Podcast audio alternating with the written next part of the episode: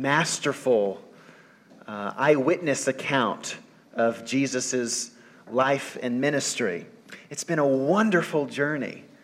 Uh, it's, it's one that's lasted us through the seasons of Christmas and Epiphany and Lent and now Easter.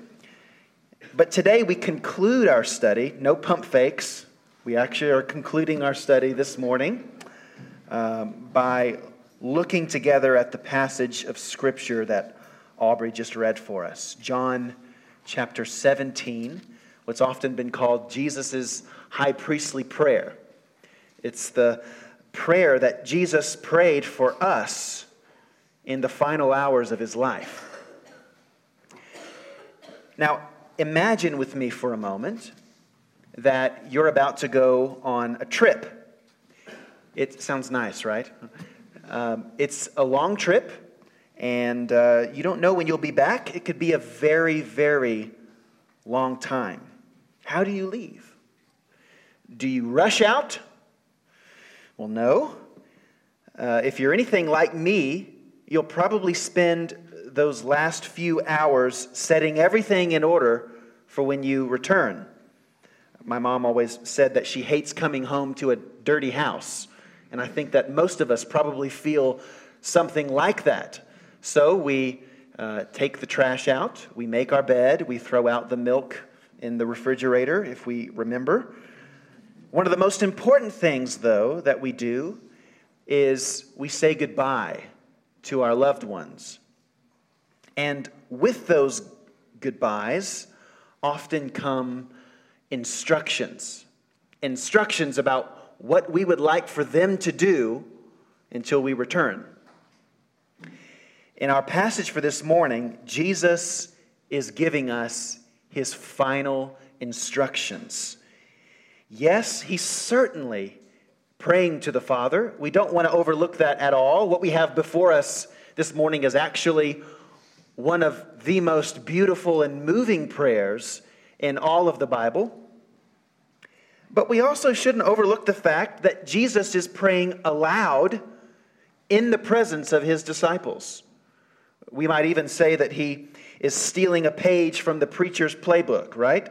The sermon's over and he started the closing prayer, but you get the idea that he's still preaching to you. And what's Jesus teaching us about?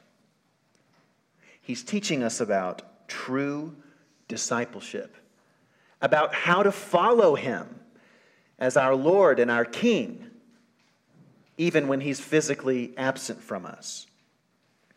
And that's what I'd like to draw our attention to this morning. I want us to see from this passage four marks of true discipleship that Jesus is wanting us to pursue four marks of true discipleship. We're going to look at true glory, true holiness, true unity, and true love. All right? So let's look at each one of those. First, true glory. Uh, look with me at verse 1 of our passage, where Jesus prays, Father, it's time. The hour has come. Glorify your Son this seems to many of us uh, to be a bold statement, to say the least. It might even strike us as egotistical. Jesus is asking for glory. Uh, he's asking to be honored and recognized as supremely important. Now, it's one kind of audacity for an employee to ask a boss for a raise or even to demand it. But it's another kind of audacity entirely for someone to ask, to tell God to glorify them. And yet, that's exactly what Jesus does without even bothering to say, please. Who does Jesus think he is? And that's actually the question that John wants us to ask, right? And he's been answering it for us ever since the opening sentence of his gospel. In the beginning was the Word, the Word was with God, and the Word was God. You know, it's interesting. Some people today are denying that Jesus ever claimed to be God. But right here before us, in this very prayer, we see this claim coming from Jesus' own lips. Look with me at verse 5. And now, Father, glorify me in your own presence with the glory that I had with you before the world existed. Now, John is teaching us something very unique, utterly unique to Christianity. He's teaching us that God is not a monad seeking glory for itself. No, John is teaching us that God is a trinity, that he is one being, but that he exists eternally in three persons who know and love each other. I'll say it again. That God exists as Trinity, as one being who exists eternally in three persons Father, Son, and Holy Spirit, who know and love each other. Now, if that sounds a bit mysterious to you, then you're in good shape. Um, we should expect, I think, God to be somewhat incomprehensible to us. That's what makes him God. And that mystery is part of what draws us into his presence to worship him, even this morning. But it's this concept of the Trinity that puts Jesus' request in a whole new light. You see, if both the Father and the Son are not in competition with one another, but share their glory as one being, then Jesus' request is not selfish or egotistical at all. In fact, it's actually humble and a radical act of self giving. Jesus is asking for glory, but how does he get it?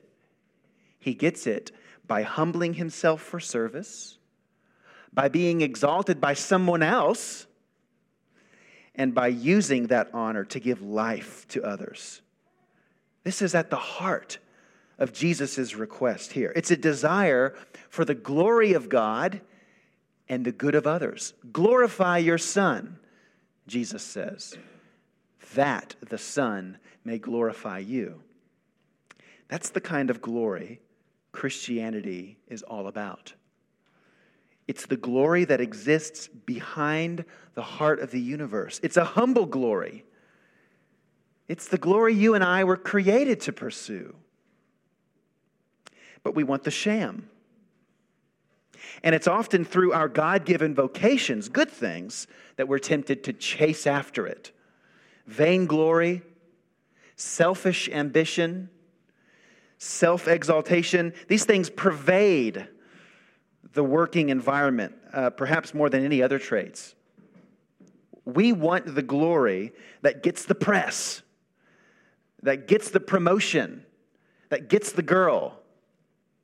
So we live in competition with one another. And we're always trying to outdo and, and, unf- and outflank each other. But this is exhausting. It's totally exhausting. And it normally comes with a very painful sting in the end. Because when we throw ourselves into self glory, we end up throwing everyone else out. Whether they're our friends, our coworkers, or even our family members. Some of the most successful people in our world today end up being the most depressed, not because they're successful, but because they've burned every bridge possible to get to the top, so that when they finally made it, they're exhausted and they don't have anybody to share the view with.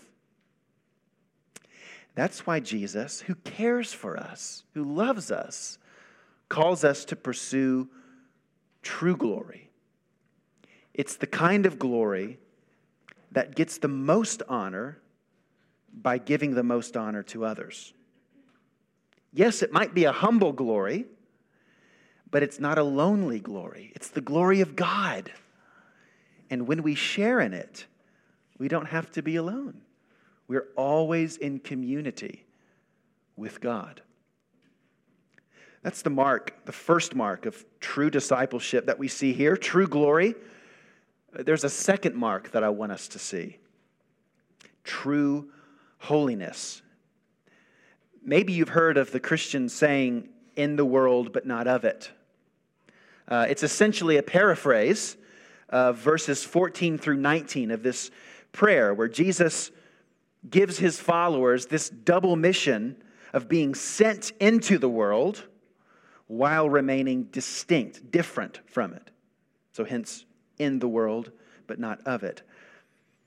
Now, to some of us, this might seem like, it, like the impossible ninja test.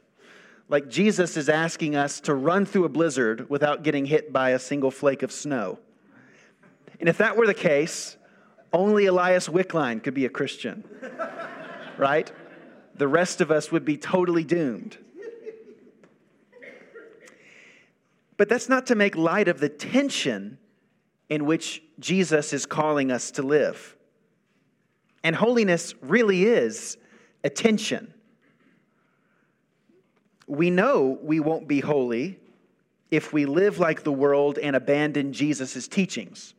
We know that. But we need to remember that we also won't be holy if we live by Jesus' teachings and abandon the world. This often takes a little more time to sink in, doesn't it? Uh, G.K. Chesterton, he was this defender of the Christian faith in the early 20th century. He, he wrote once about the difference between Christian holiness and Buddhist holiness. The difference can be seen in their religious art. Uh, go to a Buddhist temple, and the images of their saints will almost always have their eyes shut. But go to a Gothic medieval cathedral, and the saint's eyes are wide open. Uh, the Buddhist, he says, is looking with a peculiar intentness inwards. The Christian is staring with a frantic intentness outwards. So to me, this says that sometime between the medieval church and our day, holiness became less and less about engagement with the world and more and more about detachment from it. Uh, more about not staying out past curfew, less about shining into the darkness. But Jesus calls us to live in deep tension. This is holiness. And yes, it's far more difficult. Yes, students, this will inevitably lead you to being mocked at the lunch table for your views. Yes, professors, this will inevitably lead you to saying something that your institution deems to be politically incorrect. Yes, lawyers, this will inevitably lead you to stand up for a justice that looks completely backwards to the world and that no one understands. But that's true holiness. It's not a retreat from the world, it's a way of looking at and living in the world as citizens of a different kingdom. Uh, we used to think that when we turned our eyes upon Jesus, that the things of this world would grow, would grow strangely dim. But actually, it works just the opposite, doesn't it? When we turn our eyes upon Jesus, Every single facet of this world overflows with significance. Movies become more than just entertainment, they become a vehicle of art and a battleground of ideas. The poor become more than a problem to solve, they become people with names and stories and feelings and relationships. When we look at Jesus, we see that his eyes are wide open and he's looking at the world and longing for it, longing for the world that he's made. He wants to make it new, and he's calling us to be part of it. That's what true holiness is about. Well, now we come to our third mark of true discipleship. First, true glory. Second, true holiness. And third, true unity. Uh, in verse 20, Jesus explicitly turns his attention to future believers. If you'll look with me, I do not ask for these only, that is, for the original disciples, but also for those who will believe in me through their word. Jesus is praying for us. This is an amazing thought that on the eve of his death, he's thinking about you and me. He's thinking about Casey and Brenda and Josh and Spencer.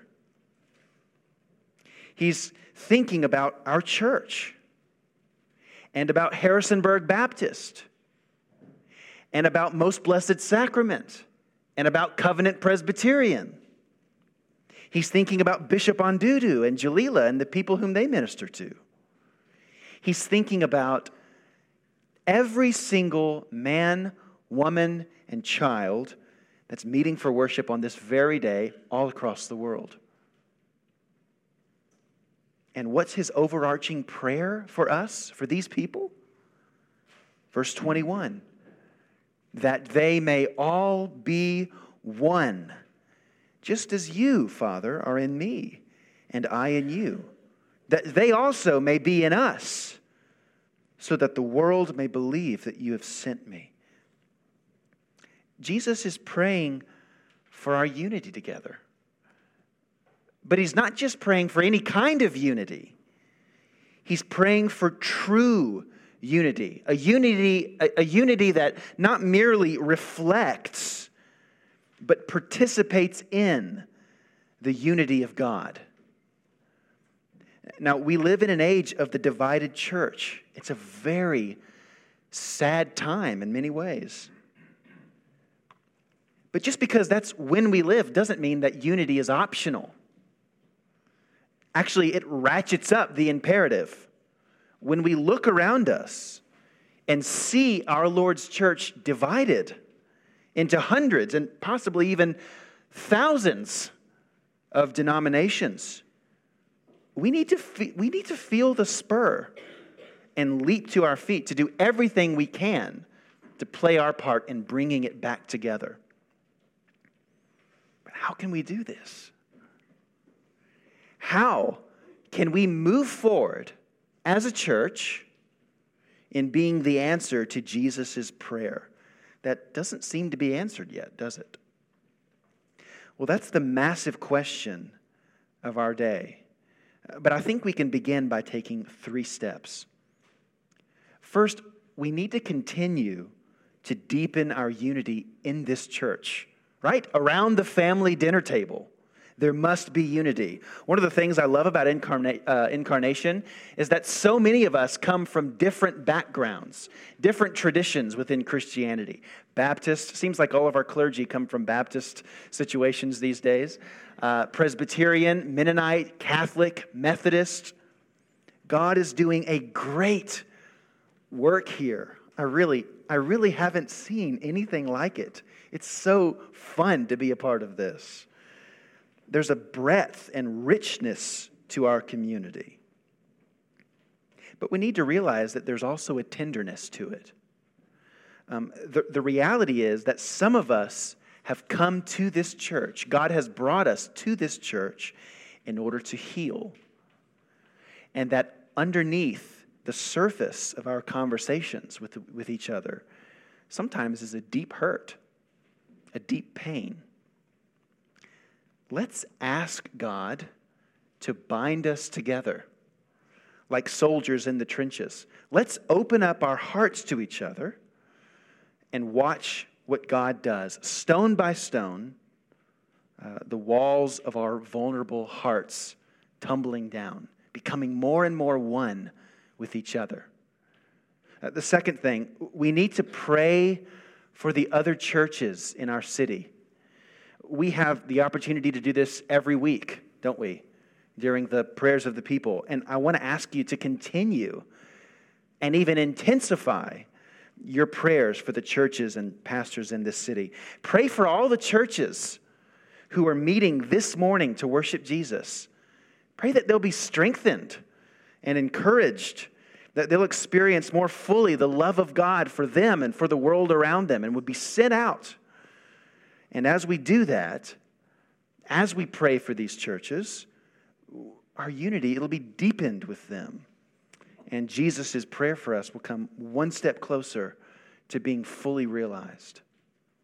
So that's the second thing. The third thing we can do is to look for opportunities to serve with Christians from other traditions during the week. God's kingdom is far wider than any denomination. Who are the Christians? Do you know them? That are living on your street or working in your office. Could it be that God wants you to meet them and partner with them, to spend time with them, and to look at our community together with them and serve with them? Let's commit to doing this. And then let's see how God will bring our churches more and more together from the ground level up. Uh, unity is absolutely vital for our witness. That's what Jesus is saying here. It's only when we come together visibly and vulnerably, not merely as an outward thing, but really as being bound up together at heart, that God's love can be displayed more clearly to the world. It's only when we're really and truly one that the onlooking world will see and know that this kind of human community, um, united across all traditional barriers of race and custom and gender and class, only this kind of community can be explained by an, by an intervention of the Creator God. And it's the unity that we'll achieve by God's grace because the Son prayed for it. And the Father loves the Son and is giving all things into his hands and is, wants to answer his request. So we can be confident and encouraged while we work for unity. Uh, there's one more mark that I'd like for us to see in this passage, and perhaps this is the one that contains all of them, and that's true love. True love. Uh, in verse 24, Jesus expresses his deep desire to be with us. Father, I desire that they also, whom you've given me, may be with me where I am, to see my glory. And then in verse 26, he states his commitment to us I made known to them your name, and I will continue to make it known to them, that the love with which you have loved me may be in them and I in them. So here we see Jesus' great love for us, even on the eve of his death, his crucifixion, at the eve of his, the greatest trial of his life, he is committed to loving us to completion. He wants us to be with him so that we can see his glory, so that we can know and experience the fact that the Father has exalted him as the sovereign of the world, as the loving Lord of all. Now, many Christians today are tempted to draw back from this reality. They think it sounds arrogant or like they're giving themselves a special status, right, by claiming this about Jesus. But this is to misunderstand the whole message of the gospel. When Jesus is exalted, it's all for love. This isn't the sort of sovereignty that enables people to think of themselves as being better than others. No, this is the sort of sovereignty that commits them, just like it committed Jesus, to loving service. And that's what love, true love, is all about, regardless of what our culture tells us. Love is not primarily a feeling, it's a commitment to action regardless of how you feel at the present time.